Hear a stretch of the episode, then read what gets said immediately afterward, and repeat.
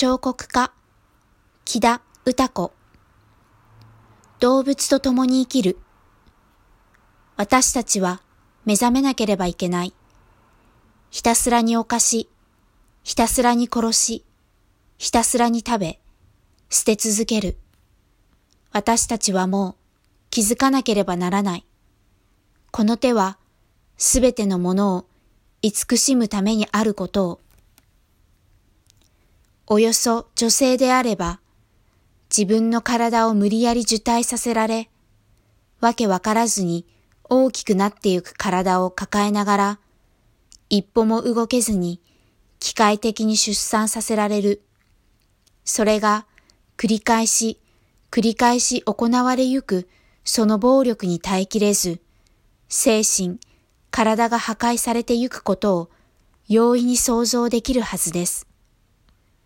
その暴力の果てに、その苦しみも一切報われることなく、今度は死への途方もない痛みを負わされ、自身の肉を人間へ献上させられる。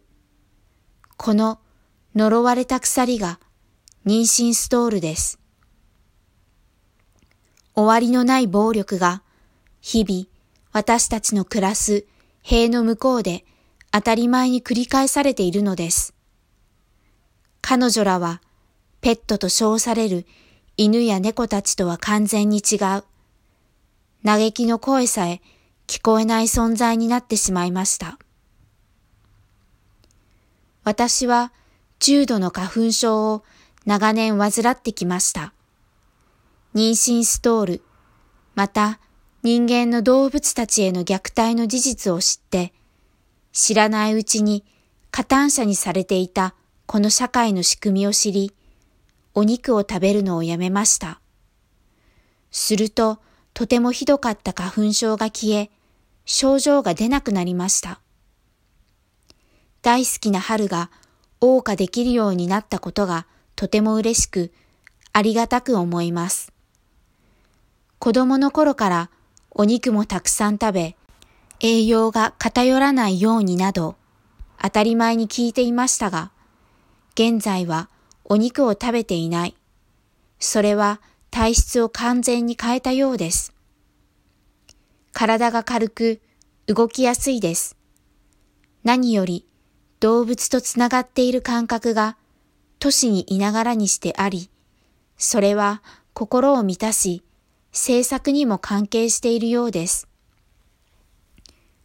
お肉は食べなきゃいけないものではない。動物に犠牲になってもらい、途方もない苦しみを与えてまでして、健康維持のために人はお肉を食べます。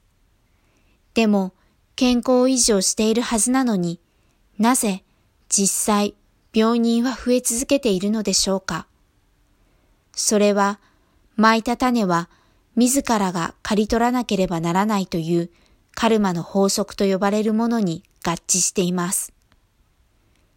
妊娠ストールから生まれるお肉、美味しいものを食べたいからという理由から終わりなき暴力を振るい続ける人間の罪。これは人が生きる上で最も考えていかなければならない問題です。それは私たちの幸せとも深く関係していることだからです。特にキッチンを担う私たちは、その心の習慣、変革が課題となります。今の時代が野蛮な過去の時代だったと語る、誇り高き未来人を夢見つつ、祈り続けています。